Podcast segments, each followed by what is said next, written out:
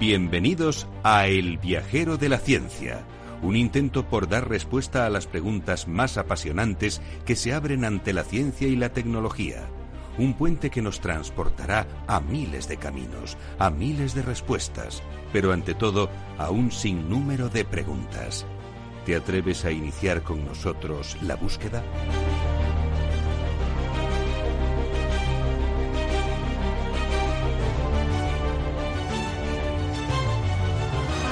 El viajero de la ciencia te invita a dejarte llevar por la curiosidad.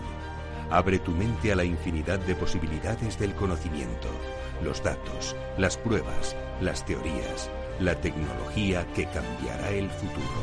Todo cabe en un camino que se abre ante nosotros y nos despierta la necesidad de indagar en nuestro entorno y hasta en el último extremo del universo conocido. El viajero ya está en marcha. El viajero de la ciencia, Carlos Alameda.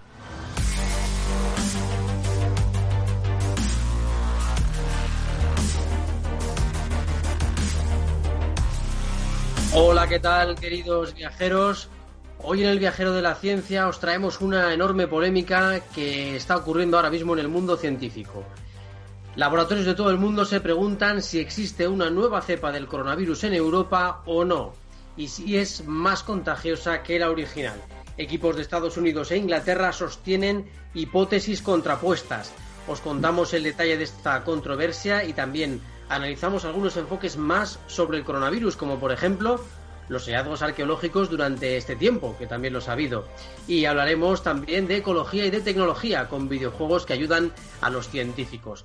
Todo ello con el equipo más viajero casero. Ahora enseguida eh, tendremos con nosotros a Sara Poza, también a Ara Rodríguez, a Beatriz Álvarez, a Teresa Gundín, que han estado en la redacción y que como siempre nos traen sus maravillosos temas. Y tenemos aquí también a Teresa Fernández. ¿Qué tal, Teresa? Pues nada, encantada. Un día más aquí con los viajeros. Y Alberto Coca, los mandos del sonido más científico, haciendo un gran esfuerzo en estos momentos de coronavirus. En la edición y al micrófono, vuestro viajero de la ciencia, Carlos Alameda, comenzamos ya con el repaso a lo más destacado esta semana en ciencia y tecnología. El viajero de la ciencia, Carlos Alameda.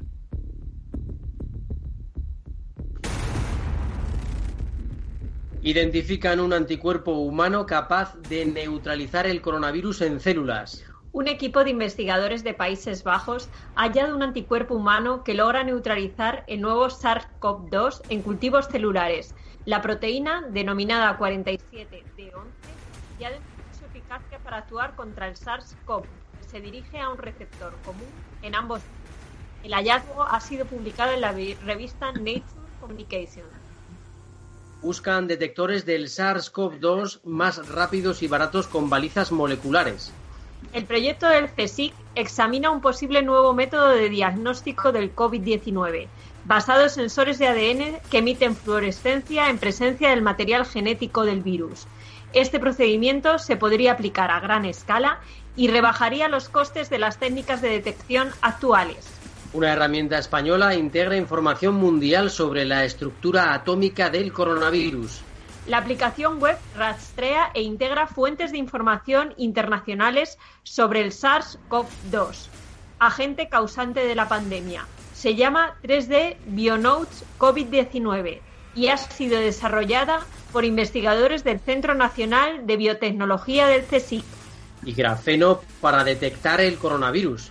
Investigadores de la Universidad de Granada están desarrollando un dispositivo portátil para el diagnóstico precoz y seguimiento del COVID-19. Está basado en una matriz de biosensores de grafeno que detecta anticuerpos en las diferentes etapas de la enfermedad, lo que permitirá identificar pacientes asintomáticos, estudiar la evolución de los que tienen síntomas y determinar la inmunidad de los curados. Y moléculas orgánicas con nitrógeno en meteoritos marcianos un equipo de investigadores de la Agencia de Exploración Aeroespacial de Japón y del Instituto Tecnológico de Tokio ha encontrado moléculas orgánicas que contienen nitrógeno en un meteorito marciano encontrado en la Antártida y formado hace 4.000 millones de años. Este hallazgo sugiere un Marte temprano, húmedo y rico en materia orgánica, que podría haber sido habitable y favorable para el inicio de la vida. Y la llegada de los tejidos inteligentes. Atención a esto, que es interesante. Un equipo de la Universidad de Ciencia y Tecnología de Wuhan, en China, ha desarrollado un tejido capaz de calentar y enfriar según convenga, sin necesidad de fuente energética externa. El proceso de fabricación de la nueva tela es compatible con la industria textil actual y podría adaptarse para su producción en masa. Comenzamos ya con los temas que os hemos ido anunciando. Comienza el viajero de la ciencia.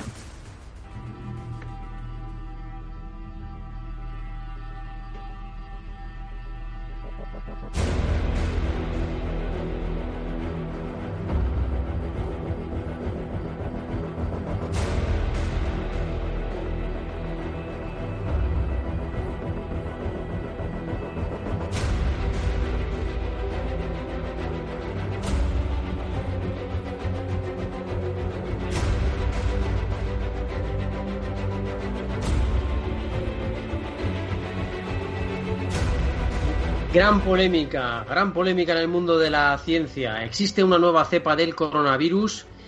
Estamos comenzando la desescalada, como sabéis, fase cero aquí en España. Y existen dos palabras que nadie quiere oír, cepa y rebrote. Precisamente hoy hablamos de una cepa del coronavirus que podría ser más, eh, más contagiosa que la que originó la pandemia. No sabemos si más agresiva, pero sí quizá más contagiosa. Las sospechas comenzaron en la Universidad China de Zhejiang, donde un estudio afirmó que el coronavirus podría haber mutado. Por tanto, las primeras cepas que llegaron a Europa habrían aumentado su capacidad eh, para contagiar. Ahora el Laboratorio Nacional de los Álamos en Estados Unidos asevera que ha identificado una nueva cepa de coronavirus que es la dominante en el mundo y que es mucho más contagiosa que la originaria y que de hecho ha ido sustituyéndola allá donde ha llegado. Sin embargo, otro equipo de investigadores de Glasgow aseguran que esta teoría no tiene fundamento y que no circula una versión que haya cambiado significativamente al virus. Es decir, se están contraponiendo estas dos teorías. Los estadounidenses creen que la nueva cepa emergió en febrero en Europa y de allí pasó a la costa este de Estados Unidos. Es una cepa que además hace más vulnerable a su huésped a una segunda infección tras haberse repuesto de la enfermedad. Lo que también preocupa a la comunidad científica es que los estudios en desarrollo para obtener tratamientos y vacunas se han basado en las secuencias genéticas del virus original, con lo que podrían no funcionar con la nueva cepa. Imaginaos qué desastre. De hecho, una de las motivaciones de los autores para publicar rápidamente el estudio ha sido alertar a los demás para que tengan en cuenta esta mutación. Sin embargo, han tenido que publicarlo en un repositorio científico de libre acceso al no ser posible su revisión por pares por por este lío que estamos teniendo todos, ¿no? Con el coronavirus y con el COVID-19. El estudio se basa en datos de más de 6.000 secuencias de todo el mundo. Pero eh, también eh, os digo, esta Universidad de Glasgow dice que no tiene todavía el suficiente fundamento este estudio, con lo cual gran duda que queda ahí. ¿Tenemos una nueva cepa de coronavirus o no la tenemos? ¿Cómo se resolverá esta gran duda? Eh, Teresa, vaya debate, ¿no? Que tenemos por delante. Vaya polémica más ardua. Y durará. Por otro lado, un equipo de investigadores de Países Bajos ha identificado, buena noticia, porque si no parece que solo damos malas, un anticuerpo que se llama proteína A7D11, a ver si empezamos a poner nombres más fáciles a las cosas, ¿no? Pero bueno, esto no está mal, ¿no? A7D11, capaz de modificar la estructura del coronavirus y evitar que entre en las células a partir de la famosa proteína S, es decir, el anticuerpo se traga la llave, de forma que ya es imposible abrir el candado de nuestras células, que es lo que nos interesa, ¿no? Que el coronavirus no tenga la llave de nuestras células que actualmente eh, es capaz, es capaz de hackear ese cerrojito y meterse en nuestras células y ahí multiplicarse, que es lo que está ocurriendo lamentablemente. Pues eh, os he actualizado, os hemos actualizado sobre este tema, sobre cómo está la polémica actualmente, sobre la posibilidad de que exista una nueva cepa del coronavirus, pero nos vamos enseguida a Estados Unidos, donde está Teresa Gundín, porque ahí también eh, están estudiando la posibilidad de que el coronavirus estuviera infectando a la gente tanto en Europa como en Estados Unidos después de que el mm, eh, mm, bueno eh, prácticamente cuando los primeros casos se estaban estaban informando de los primeros casos eh, qué tal Teresa cómo estás viajeros cómo estáis se me escucha bien Perfectamente, Teresa, parece mentira, ¿eh? Aquí estamos desde Estados Unidos a España y se escucha fenomenal, qué maravilla. Desde la otra punta del mundo. ¿Qué tal estáis por allí? ¿Cómo, ¿Cómo, está evolucionando todo? Porque parece que, bueno, que Estados Unidos está un poquito más, uh, la sociedad por lo menos, está un poquito más liberada que el resto, que estamos, bueno, pues quedándonos en casa, intentando cumplir con, con la normativa que nos van poniendo, ¿no? En Europa. Sí, bueno, ya sabéis que en todos los programas os cuento un poquito la actualización de los casos. Es verdad que el ratio de infección diaria ha disminuido a 1,75% y bueno, estas últimas semanas sí que estaba como en un 4 y pico. Eh, sigue habiendo muchos casos confirmados, eh, por supuesto estamos a la cabeza con 1.231.000 casos y subiendo y actualmente tenemos unas 73.000 eh, muertes eh, ya confirmadas, ¿no? Eh, Bueno, como os comento siempre, eh, aquí sí que se está diciendo, sobre todo en el estado de California, que ya estamos aplanando la curva. Lo que pasa es que, bueno, quieren ser precavidos, pero eh, sí que la reeconomía la, la, la, están reactivando y es un poco el debate que están teniendo, ¿no? Eh, no deberíamos estar ni siquiera en la fase 1, pero los gobernadores están están bueno impulsando que las tiendas se abran, que los restaurantes también se abran con cierta capacidad y bueno y ahí ahí estamos. Eh, Teresa, y bueno, ¿qué nos, qué nos comentas de, de, los estudios que están saliendo últimamente en Estados Unidos? Bueno, eh, las últimas noticias eh, aclaran que realmente los primeros infectados, ¿no? O sea, aquí en Estados Unidos uno de los primeros casos fue aquí en California, en, al norte, eh, por la zona de Seattle, y eh, se confirmó que había sido alrededor de enero ya de 2020. Eh, que bueno, es un poco yo lo que os contaba cuando yo estaba en San Francisco, eh, Chinatown, ya sí que sí. todos llevaban mascarilla, pero como os conté, era un poco más eh, por imagen, más que por infección, por, por, por lo que estaba pasando en, en su pueblo de China y, y, de hecho, bueno, hubo bastantes manifestaciones, un poco porque se empezó a hacer eh, algo racista, ¿no? Con China y bueno, ya veis las declaraciones de Trump acerca acerca de, de China y el y el virus de China. Sin embargo, uh -huh. han eh, no solo en Europa, sino también en Estados Unidos, ha habido casos, pues lo que pasa es que no han sido diagnosticados.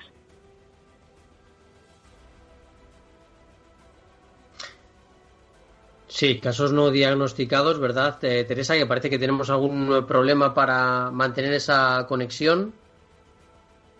No sé si la, si la podemos eh, recuperar.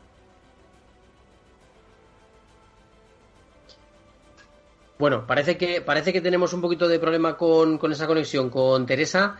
Eh, daos cuenta de que es difícil porque está en Estados Unidos y, y, bueno, las comunicaciones ya solo en España internamente son complicadas imaginaos con Estados Unidos.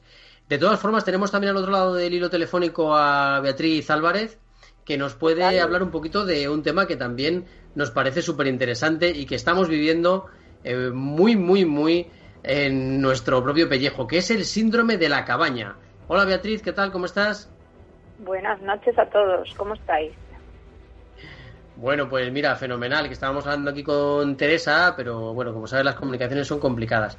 ¿Qué, ¿Qué, pasa con esto del síndrome de la cabaña? A ver, eh, estoy convencida de que todos eh, nuestros oyentes eh, se han planteado en algún momento qué sienten cuando salen a la calle, no hacer la compra, no bajo vigilancia policial como estamos aquí en este estado eh, del miedo que nos han obligado los, los virus a, vivir, eh, sino, oye, pues ya hay una desescalada, hay un semiplan, eh, bueno, con cierta incertidumbre aún, pero ya podemos salir a la calle, ¿no? Ya podemos eh, poco a poco ir a dar paseos. ¿Qué, qué siente uno? Entonces yo estoy muy convencida, eh, Carlos y Teresa, que, que muchos de nosotros hemos sentido un poco de, de respeto, no sé si miedo, A ver, hay que empezar eh, eh, aclarando que no se trata de una patología, el síndrome de la cabaña, es más eh, un trastorno psicológico que nos puede llegar a crear ansiedad, miedo, incluso pánico al salir a la calle.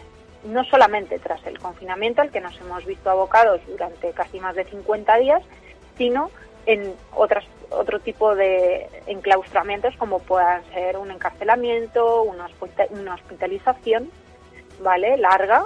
Em, por un lado, el sentido común nos dice que tenemos ganas de salir ahí fuera eh, y tomar el aire, tomar el sol. Además, estos días que por lo menos en Madrid eh, habréis experimentado un clima maravilloso.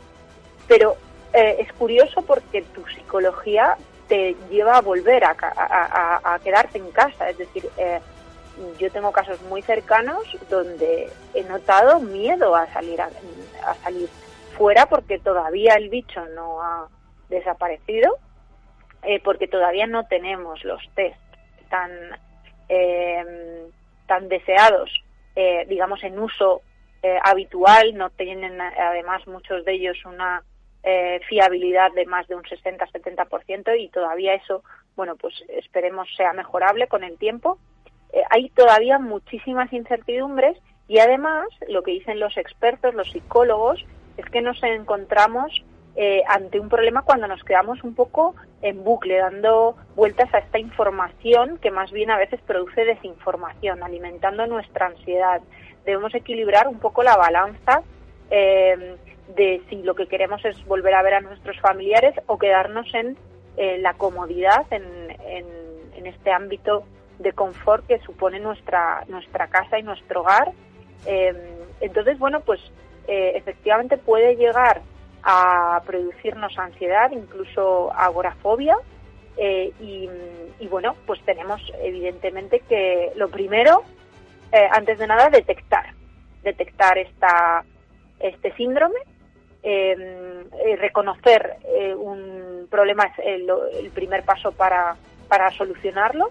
Y, luego pues pequeños consejos que nos dan eh, los psicólogos es que hagamos una vuelta progresiva a esta normalidad o nueva normalidad que le llaman em, de forma que no tengamos por qué salir de, del confinamiento más absoluto a de repente cinco horas al día en la calle, sino realmente eh, seguir las normas que nos establecen las autoridades sanitarias, como el uso de mascarillas, el uso de guantes, eh, aunque se nos vaya permitiendo eh, reunirnos poco a poco con seres queridos, con amigos y demás, esto no quiere decir que se nos olvide cuál es nuestro enemigo, que es, que es el virus y que hasta que no tengamos una vacuna, pues seguirá ahí de alguna forma. Entonces, bueno, podemos seguir haciendo las cosas sin miedo podemos eh, seguir haciendo, eh, pues eso, volviendo a nuestros puestos de trabajo poquito a poco, si vamos a estar eh, este verano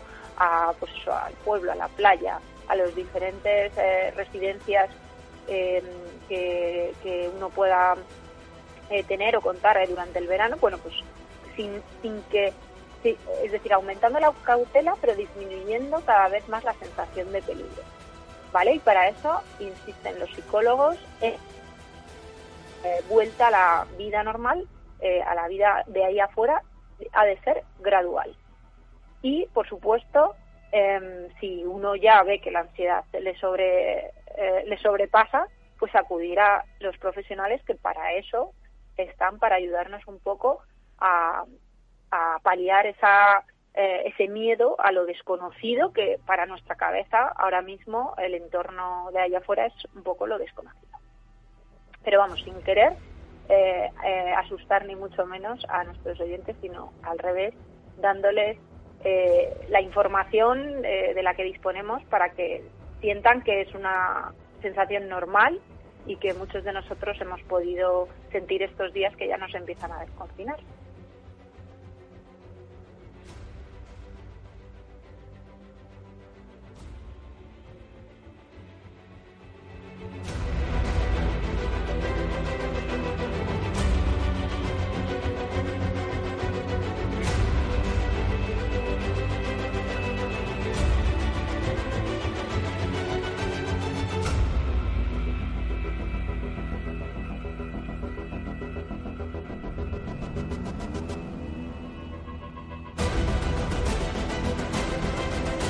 Efectivamente, nos da un poquito de miedo a veces eh, el salir porque estamos acostumbrados a estar en la seguridad de casa y salir pues implica encontrarte con mucha gente, implica también que haya gente que no respete las distancias, que sea complicado a veces porque están haciendo deporte y pues tose alguien o, ocurre algo y enseguida estamos eh, mirando a ver qué ha pasado y intentando, bueno, pues eh, que no nos llegue ¿no? El, el, virus en caso de que, los, que lo tengan. Estamos un poco paranoicos, ¿no, Teresa? Pues sí, la verdad es que hay que reconocer que, bueno, en parte yo creo, y comentábamos estos días en el grupo del viajero, ¿no? Que se puede producir eh, este, este síndrome y otro que es el de, el de la pradera, como bien decía nuestra compañera Ara, que es esa necesidad de, querer salir corriendo, como sea, o a pasear, o, de la manera que sea posible. Entonces, bueno, yo creo que están las dos cosas que, bueno, como resaltaba Bea, lo importante es eh, hacer las cosas desde la precaución, desde la cautela y manteniendo la distancia de seguridad en la medida de lo posible y, si no es posible, desde luego, obligatoriamente llevar la mascarilla.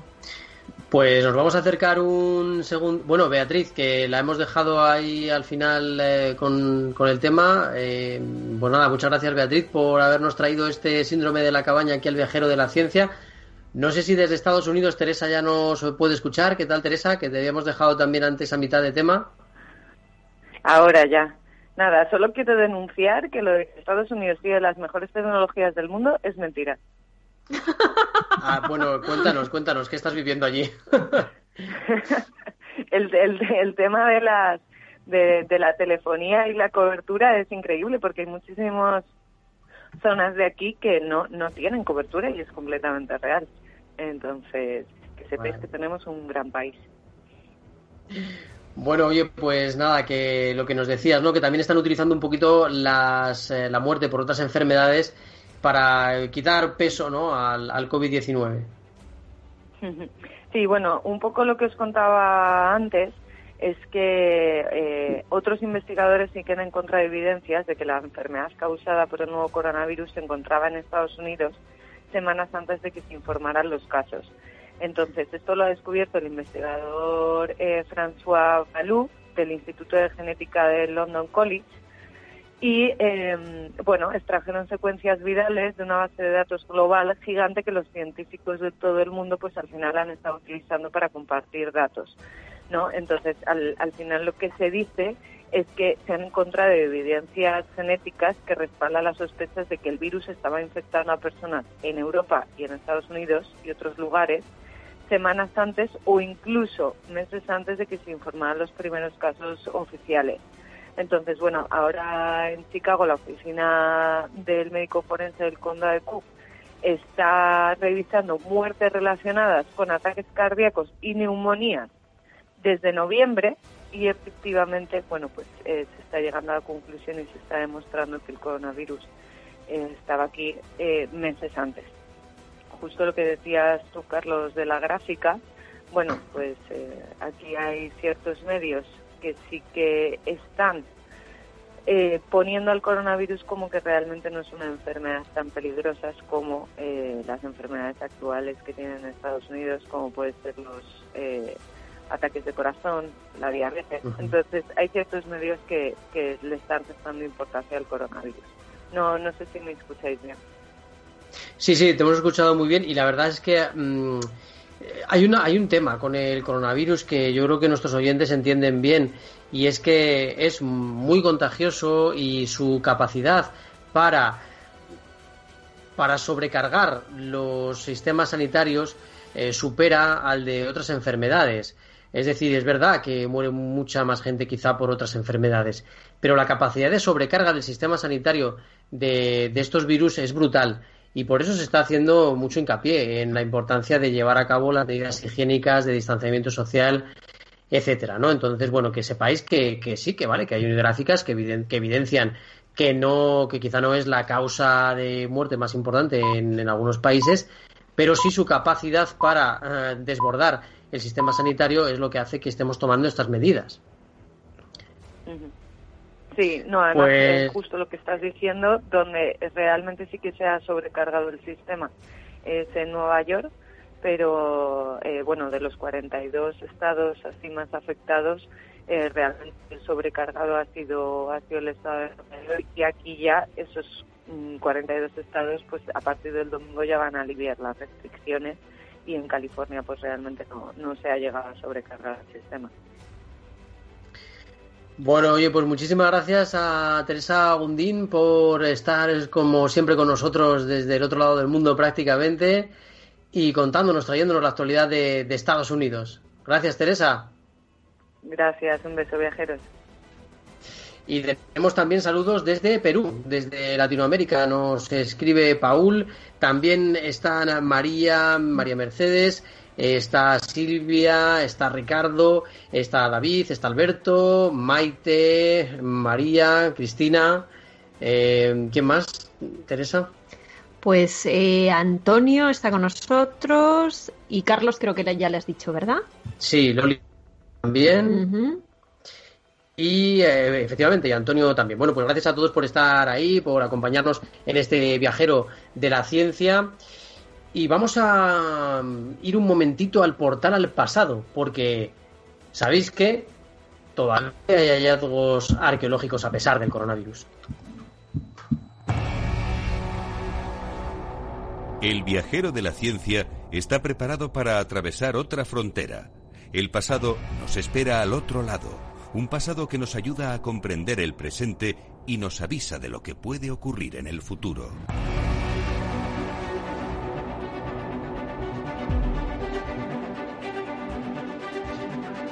Teresa Fernández nos va a traer un maravilloso resumen de los hallazgos arqueológicos que se han llevado a cabo en tiempos de coronavirus. ¿Qué tal, Teresa? Pues nada, muy bien, Carlos. Eh, vamos a hacer efectivamente un viaje arqueológico de un lado a otro del planeta para visitar pues, los hallazgos que, que han visto la luz en estos tiempos de pandemia. Nuestra primera parada va a ser México, donde el estudio de los fósiles de tres esclavos africanos, combinando análisis genéticos, osteológicos e isotópicos, han revelado datos muy relevantes. El primero hablaría de su procedencia, ya que su genética ha confirmado que nacieron en África, donde pasaron toda su juventud antes de ser transportados a las Américas. Por otro lado, el estudio aporta datos sobre la dureza de la vida durante los primeros tiempos de la colonización española. Los antropólogos han encontrado grandes inserciones musculares en la parte superior del cuerpo de uno de los esqueletos, lo que apunta a un trabajo físico continuo. Otro individuo tenía restos de heridas de bala de cobre, mientras que el tercero tenía una serie de fracturas en el cráneo y en las piernas. Sin embargo, la investigación también evidencia la fortaleza de estos esclavos, porque aunque sufrieron mucho, perseveraron y se resistieron a los cambios que se les impusieron. Y además nos cuenta algo sobre las enfermedades que llevamos hacia América, ¿no? Pues efectivamente, eh, pone de manifiesto que la trata transatlántica supuso la entrada de enfermedades en América. Por ejemplo, el análisis ha permitido encontrar en uno de los esqueletos el virus de la hepatitis B o la evidencia más temprana del PIAN. ¿Qué es el PIAN?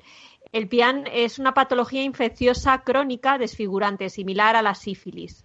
Ya ves, Carlos, la verdad es que realizar un estudio de esta manera interdisciplinar pues permite a los investigadores responder a preguntas eh, profundas sobre las raíces de las diferentes culturas, en este caso la mexicana. Pues sí, la verdad que es interesantísimo este estudio y además que desde México mm, vamos a coger un avión virtual, ya sabéis, porque no podemos coger uno real, que nos va a llevar a Luxor en Egipto.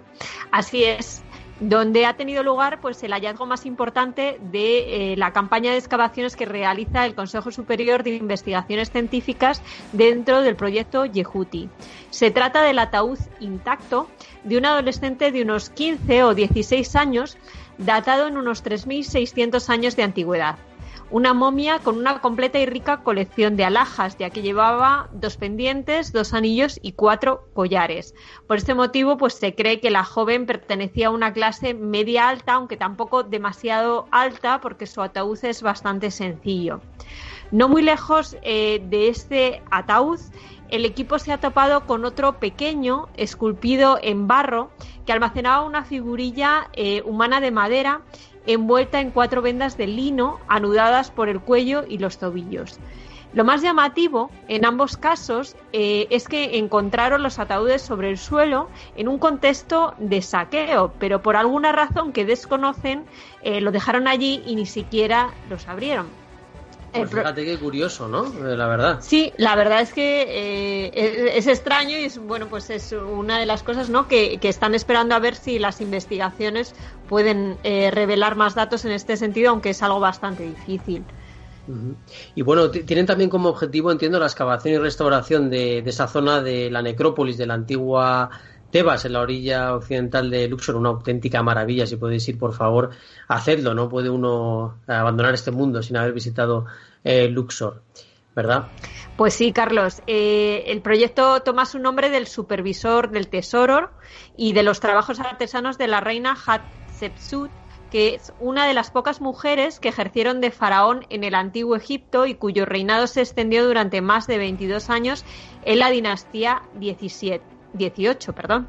Esta dinastía 18 es un periodo eh, complejo porque el poder central se encontraba bastante debilitado y llevaba las riendas del poder los eh, gobernantes locales. Por eso hay bastante poca información.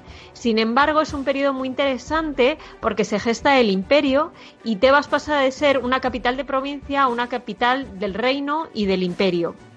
Lo que saben realmente hasta el momento es que las pirámides de los, reyes de esta dinastía estaban justo arriba y abajo se localizaba el cementerio de la familia real y los cortesanos. Sin embargo, el hallazgo del ataúd de la joven ha abierto nuevos interrogantes porque normalmente en necrópolis de este tipo el porcentaje de enterramientos masculinos suele prevalecer y en cambio aquí hay una cierta predilección por enterrar a los niños y a las mujeres. Pero como te indicaba antes, la verdad que hasta que no se escabe una sección más amplia de la colina, pues eh, no quieren mm, aventurarse a decir un poco nada más eh, sin tener más datos. Qué interesante, qué, bonito que todavía, a pesar de este coronavirus, hay estos descubrimientos arqueológicos tan apasionantes y que tienen siempre a nuestro portal al pasado eh, vibrando, esas puertas a nuestro portal al pasado que siempre nos traen grandes e interesantísimas noticias. Pues muchas gracias, Teresa. A vosotros. Y nos vamos enseguida a, con Sara Poza, porque no sé si estáis ahora mismo haciendo muchos planes para dentro de, para dentro de 30 años, hablo del año 2050, pero las elevadas temperaturas harán difícilmente habitable una importante superficie del planeta. Nos lo va a contar Sara Poza.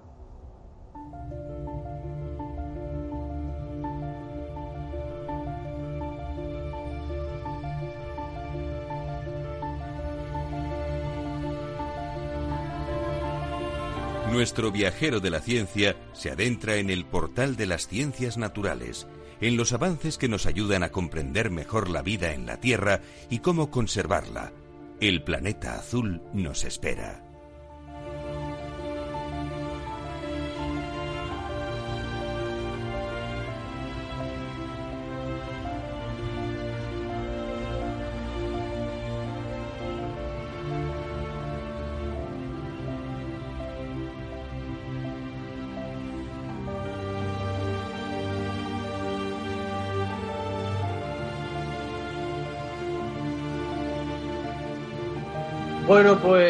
Ahí estamos, dentro de 30 años, elevadas temperaturas, cuidado también con, España porque sufriremos eh, probablemente mm, de aridificación en nuestras tierras. Eh, Sara Poza, ¿qué va a ocurrir en 2050?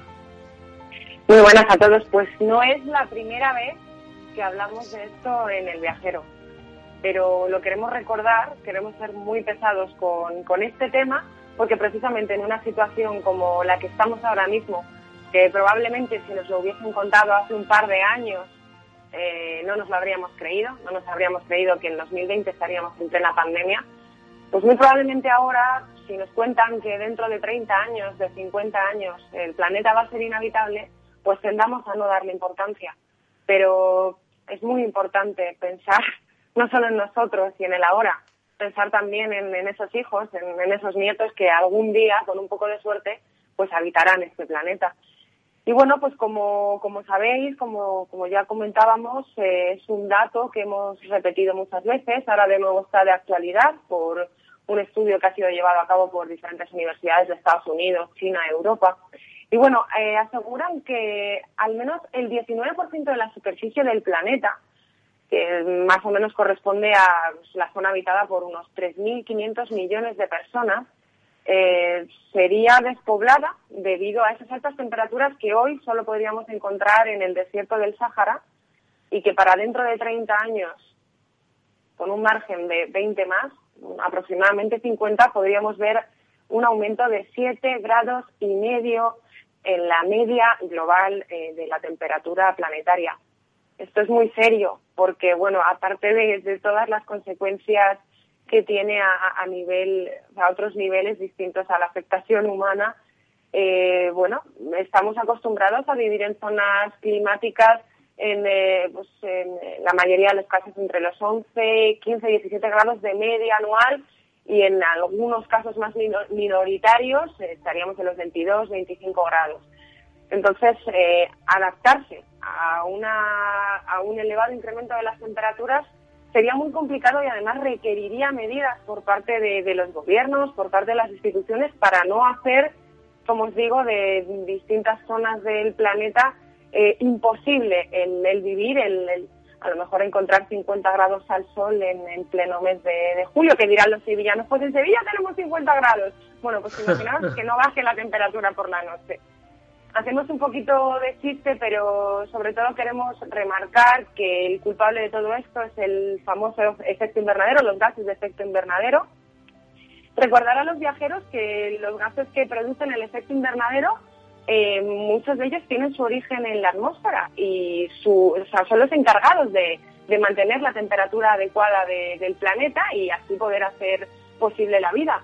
Pero desde hace siglos, desde hace algunas décadas especialmente, esos gases se han incrementado de forma no natural por parte de la producción industrial de las fábricas y este incremento es lo que produce un incremento no natural de la temperatura de la Tierra excesivamente elevado.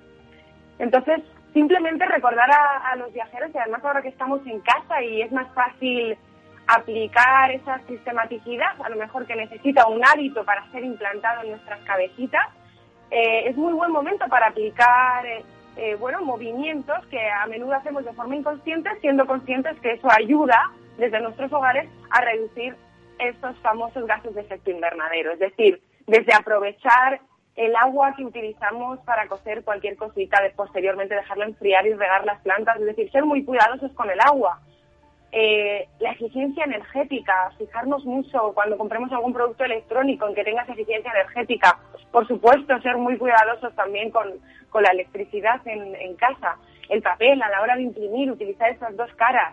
Por supuesto, el reciclaje. Eh, en fin, son pequeñas cositas que al final, si nos las eh, interiorizamos como hábitos, es lo que va a ayudar y va a dar muy buen ejemplo a las generaciones venideras para que cuando les toque a ellos lo tengan de alguna manera pues interiorizado.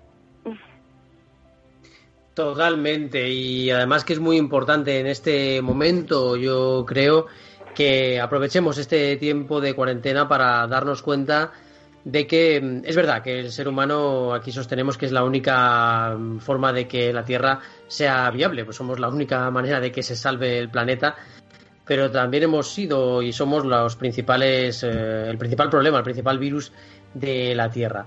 De forma que ahora que tenemos menos actividad y que hemos visto que ya está claro que el aire está más limpio, que las ciudades eh, cualquiera puede ver mejor el, el cielo, cualquiera puede respirar mejor, y ahora que también hemos descubierto que podemos vivir cierto tiempo sin la excesiva movilidad quizá con la que vivíamos antes, estaría muy bien también que nos concienciáramos un poco con el planeta, con lo ecológico y diéramos una vuelta a todo está ocurriendo. Por cierto que cuidado también con lo que comentábamos, de lo, que comentaba ahora también en otros programas, de los guantes eh, que se están tirando y de los eh, de todo aquello que estamos utilizando para protegernos del virus porque bueno es importante que se, que sepamos colocarlo en el, en el contenedor eh, previsto para ello.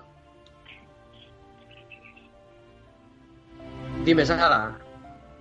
No, decía que, que así es, que se me había olvidado comentarlo, pero es realmente catastrófico lo que estamos viendo con guantes y mascarillas. Así que, por favor, al contenedor, al gris, ¿de acuerdo? Como un desecho, a los contenedores grises.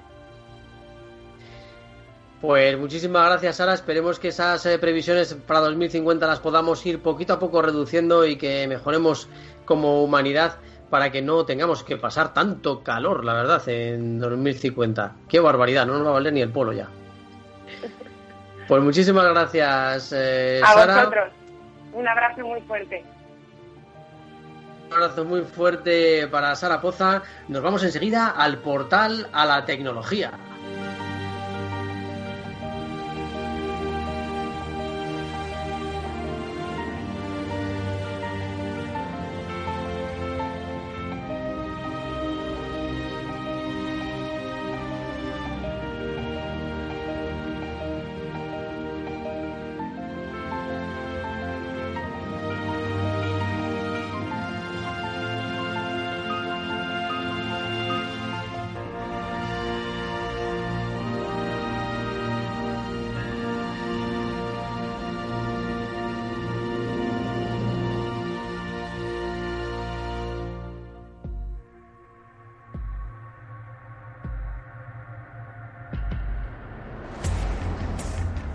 Entramos en el portal a la tecnología, un mundo de bits, datos, cables, antenas, biónica, inteligencia artificial y realidad virtual.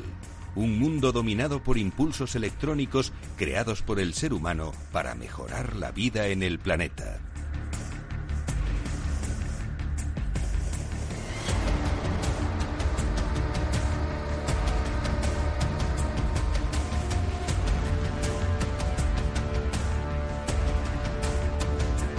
Portal a la tecnología con Ara Rodríguez. Eh, Ara, la verdad es que nos hemos quedado impresionados con eh, este tema de hoy, Borderlands 3, un juego que tiene un minijuego dentro que ayuda a analizar eh, a los científicos una serie de microbios muy interesantes y que están en un lugar mm, también muy curioso. ¿Qué, tal, Ara? ¿Cómo estás? Me, encanta que lo hayas dicho así porque en realidad lo que hay que analizar es caca.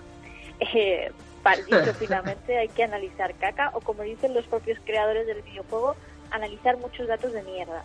Eh, bueno, pues eh, con sentido del humor eh, todo se ve un poco mejor, pero la realidad es que hay un trasfondo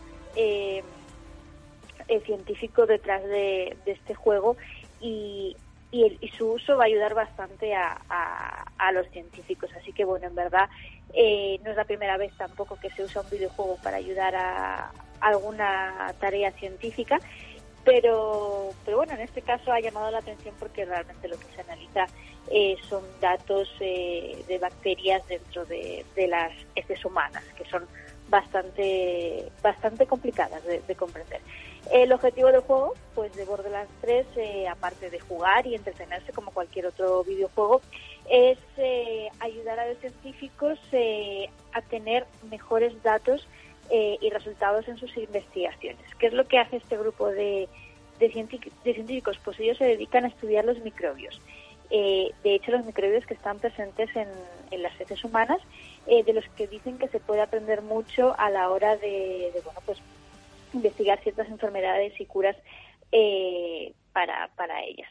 El, estudio, pues que se llama Macroseta, desde, el, desde el laboratorio de Macroseta Labs, se ha dedicado durante varios años pues a extraer millones y millones de microbios de, las heces humanas y a secuenciar eh, las cadenas de ADN de cada uno de estos eh, microbios. Os podéis imaginar la cantidad de datos que ha generado este, este laboratorio y ahora lo que necesitan eh, es que la gente les ayude a ordenar la información. Y diréis, ¿por qué no lo hace un ordenador? Bueno, esto ya se ha hecho. Los ordenadores que tienen el grupo de, laboratorio ya ha ordenado estas cadenas de ADN, pero ahora lo que hay que hacer es revisar esos datos, que tienen que hacerse a mano, es decir, eh, personas revisando una a una las cadenas y puede ser una tarea bastante bastante tediosa y complicada. Y suena como muy aburrido, ¿no? Hacerlo en una tabla de Excel. Exactamente, muy aburrido. Obviamente también están trabajando en esa parte, pero lo que han hecho es asociarse con los, los diseñadores de Borderlands, eh, pues bueno, para hacer de esta tarea algo más entretenido. Eh, bueno, pues lo que hace el, equipo de científicos es ordenar los nucleoides de las cadenas de ADN a través del, del minijuego dentro del juego. De esta manera, nosotros estamos ayudando a los científicos a ordenar esas cadenas de ADN y algo más importante desde su punto de vista, encontrar errores dentro de las secuencias que ya tienen analizadas. ¿Y veis por qué? Bueno, pues es una manera de ir entrenando los algoritmos que estudian esas cadenas de ADN. Es decir, estamos creando como el algoritmo del futuro para que en el momento en el que vuelvan a estudiar esas cadenas ya estén entrenados en, esos errores que antes no ha sido capaz de detectar, pero ahora sí lo, sí lo es porque ya le hemos entrenado. Simplemente, pues los jugadores entrando en el minijuego van a tener que ordenar secuencias, no es que vaya a ser algo excesivamente complicado, como si fuese una especie de escape room, imaginaos, en el que hay que resolver un puzzle, pues esto sería lo mismo. De esa manera, bueno, pues eh, le estamos dando un resultado. ¿Qué pasa si nos equivocamos? No pasa nada, porque también de los errores humanos aprende ese mismo ese mismo programa y entiende, bueno, pues dónde está dónde está el error. Así que bueno, en verdad estamos ayudando efectivamente a los, a los, científicos a analizar caca, que es un poco un poco feo decirlo, pero pero los estudios que se puedan sacar a partir de ese juego que es bastante divertido a la hora de, hacerlo, pues bueno, eh, van a ayudar bastante a, a, la hora de analizar futuros futuros datos en ese en el campo de, de los microbios. La verdad es que yo he entrado un poquito en la página de lanzamiento del juego y bueno, me parece curioso, ¿no? Es atractivo para los chavales que están jugando ahora a otras cosas como Fortnite, etcétera, porque bueno, es un videojuego de, de búsqueda, ¿no? De un tesoro alienígena. Sí, efectivamente, al final el, juego tiene, tiene su propia misión, tiene sus propios objetivos. No, no es la gente cuando empieza a escuchar esto va a imaginar que vamos a tener que hacer análisis científicos en un juego y hacer cuentas. No, no. Esto es imaginaos que estáis jugando a Fortnite en el que hay que resolver una misión. Bueno, pues eh, en una parte de la misión tiene un trasfondo mucho más importante que es ayudar a los, a los científicos. Pues nada, súper interesante, la verdad que genial. Vamos, espero que salga bien y que ayuden muchísimo a los científicos. Ya conocíamos que algunos, algunas personas dejaban parte de la memoria de sus ordenadores para, por ejemplo, la exploración espacial, etcétera. Pero ahora fijaos, lo que podéis hacer es simplemente jugando, comprobar datos y ayudar a científicos, ¿verdad, Ara? Exactamente. Que analizar datos es una tarea complicada, pero, pero que es bastante importante para el, para el gremio científico. Pues nada, muchísimas gracias, Sara, por estar ahí también siempre con nosotros trayéndonos grandes noticias tecnológicas. y caca en este caso. para hablar de para hablar de otros bichos que no sean el, que no sean el coronavirus, hay que hablar de otras cosas. Sí, sí, bueno, y, se ha hablado mucho también del tema de las aguas residuales, esas aguas, eh, bueno, pues que vienen de nuestros baños, ¿no?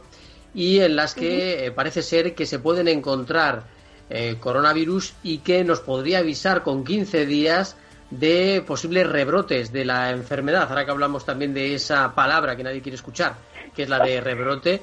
Pero bueno, así que mm, sí, suena feo, pero es importante. No hay que perder de vista este tema. Eso es, no hay que perderlo de vista. Pues muchísimas gracias, Sara. Un besito, chicos.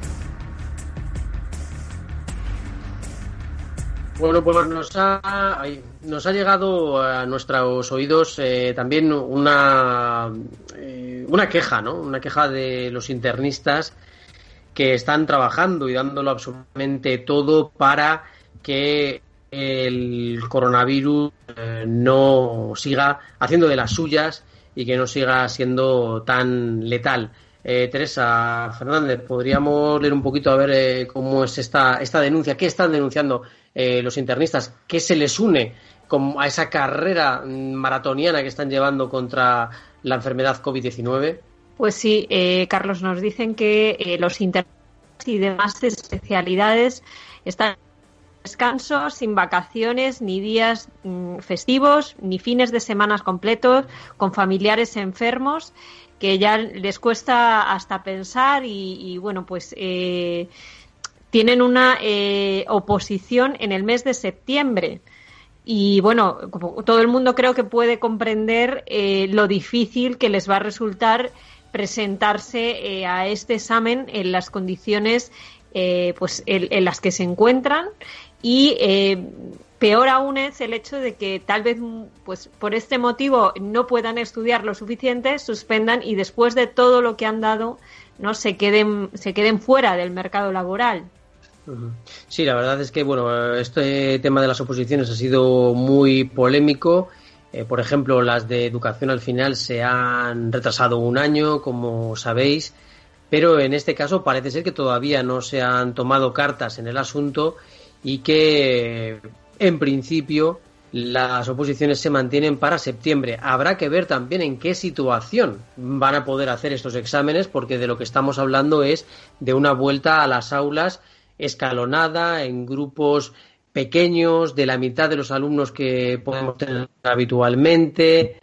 Y unas oposiciones, al final, es lo mismo, es una concentración de gente muy numerosa, en la cual va a haber que hacer un reparto de los espacios muy importante, con unas medidas de higiene también destacables y un proceso finalmente complejo, al cual van a ir personas que, que están luchando ahora mismo contra el COVID y que, ojo, se quedan eh, sin verano. Porque esto no es toda oposición es muy, muy, muy complicada. ¿eh? Aparte de, estar exhaustas, eh, dadas las circunstancias que, están teniendo que vivir. En fin, eh, un poquito de denuncia social también, porque, bueno, pues nos van llegando mensajes de gente que nos va escuchando. Gracias por estar escuchándonos. La verdad es que creemos que estáis valorando un montón, que os damos noticias eh, de ciencia, todo lo bien que podemos, todo lo bien explicadas que podemos, y que fuimos uno de los primeros programas en hablar del coronavirus eh, y que enseguida alertamos un poco de esta situación y hemos intentado traeros, siempre traemos las visiones de científicos aquí a, Capital Radio en el viajero de la ciencia. Y creo que lo estáis eh, valorando mucho y nosotros valoramos un montón que vosotros estéis ahí y que sigáis escuchándonos. Nos vamos a tener que ir ya. Eh, Teresa, perdona, eh, ha sido un tema, un tema importante, fe de ratas. Importante, fe de ratas. Era la dinastía 17, no la 18, que ah. creo que yo he visto ya. Tantas dinastías. Tantas dinastías que me, he confundido. Entonces, bueno, pues efectivamente el proyecto de Yuti lo que se centra es 17 es eh, de la que os comentaba, bueno, pues este poder eh, debilitado a nivel central que hacía que los gobiernos locales tuvieran eh, pues más poder y que por eso se tiene menos información sobre ellos. Bueno, pues ya sabéis, echad la salvedad, por si acaso hay un egiptólogo por ahí, pues tranquilos, ¿vale? Que ha sido una pequeña, un pequeño, una pequeña rata como puede haber en, en miles de veces, ¿no? Bueno, pues ya sabéis que nos podéis seguir en redes sociales, en Facebook si buscas el viajero de la ciencia, en Twitter arroba viajero de ciencia y en capitalradio.es donde podéis encontrar todos nuestros podcasts sin pérdida de ninguno. Y en aplicaciones que sabemos que os gustan también os podéis encontrar y enviarnos un mensaje de audio al teléfono 687-050-600. Te esperamos en el próximo viaje, ya sabes que solo nos mueve la curiosidad y a Alberto Coca también le damos un abrazo muy fuerte y a la gente que nos está ahora mismo despidiendo también desde las redes sociales a Josi y a David, Josi Giro y a David. Bueno, pues eh, nada, que volvemos pronto, os queremos, hasta el próximo viajero.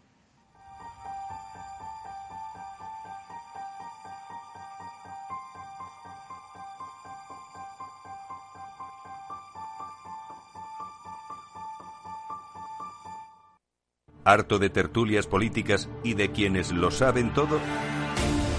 Sube un peldaño intelectual en tu vida y sintoniza la gran tertulia de la economía, un debate pragmático y sin afinidades que revela las grandes transformaciones de nuestros días, con figuras de gran talla económica como Pedro Esbarz, Ramón Tamames, Francisco Navarro, César Arranz, Hermenegildo Altozano, Isabel Aguilera, Manuel Moreu, Juan José Rubio y Fernando Zunzunegui, entre otros.